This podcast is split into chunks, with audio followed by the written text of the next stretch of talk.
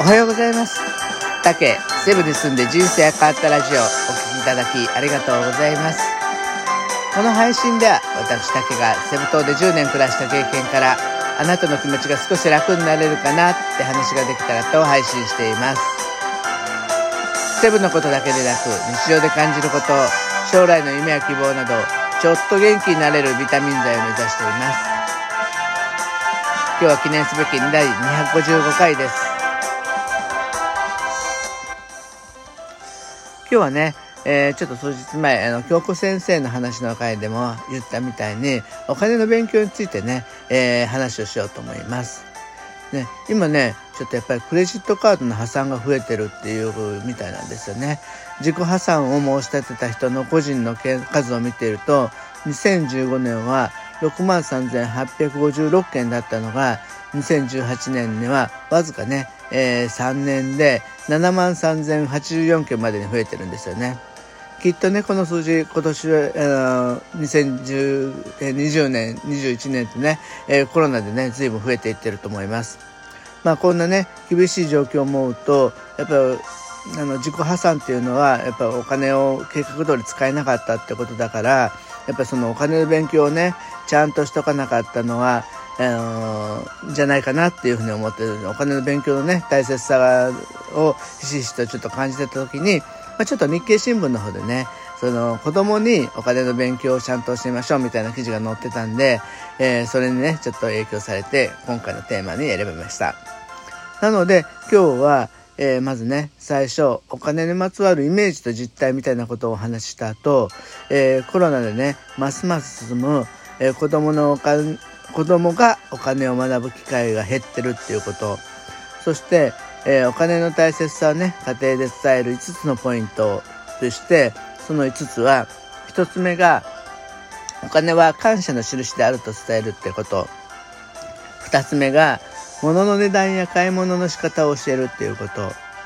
3つ目が、えー、現金とデータのお金の違いを説明するっていうこと。4番目が子供の時代の失敗は貴重な体験と割り切るっていうこと。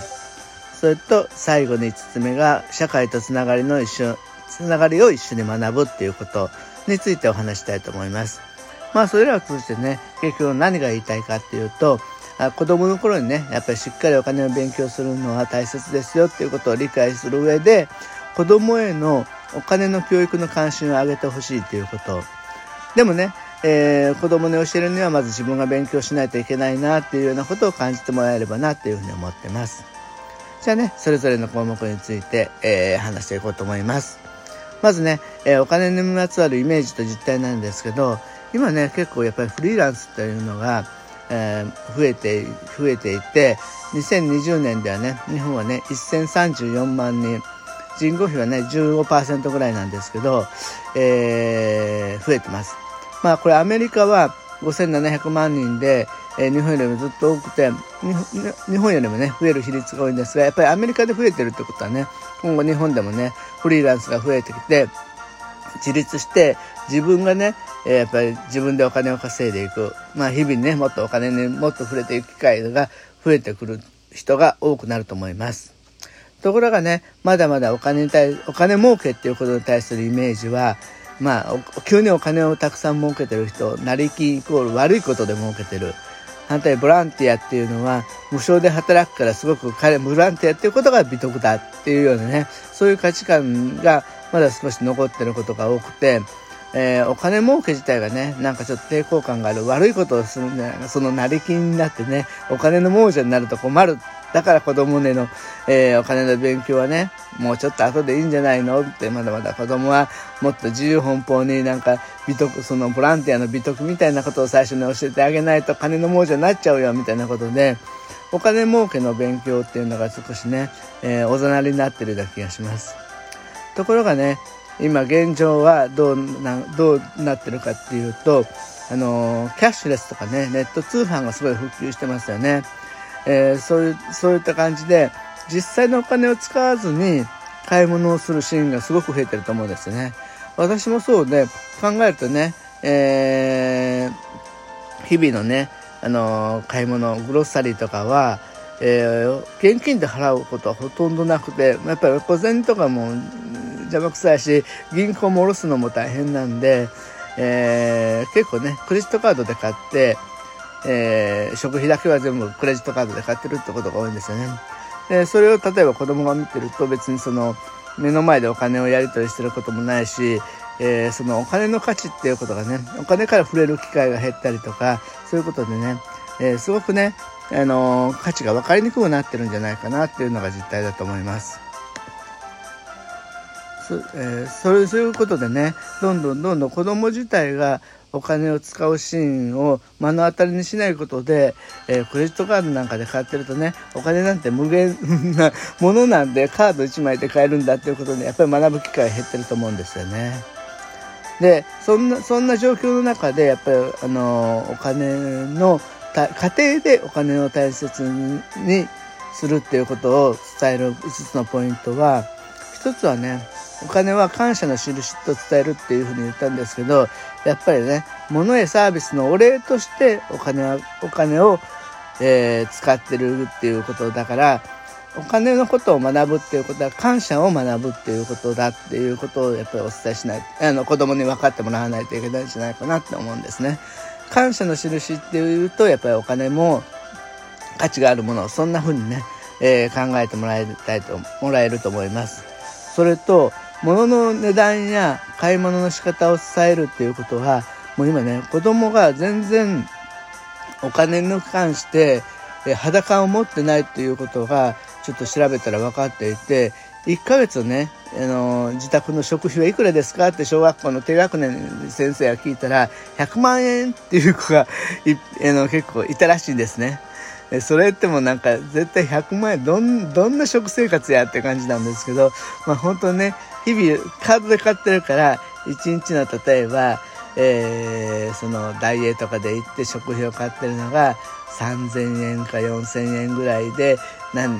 いくら人参がいくらでみたいなそんなね肌感覚が全然ないからだと思うんですよね。まあそういうのをねしっかり小さい頃から肌感覚でこういうものは、えー、いくらぐらいだ1000円いくらこういうのは1000円以上だっていうのをしっかりねもっともっと意識できるようなそういうね学び方を伝えるべきだと思いました。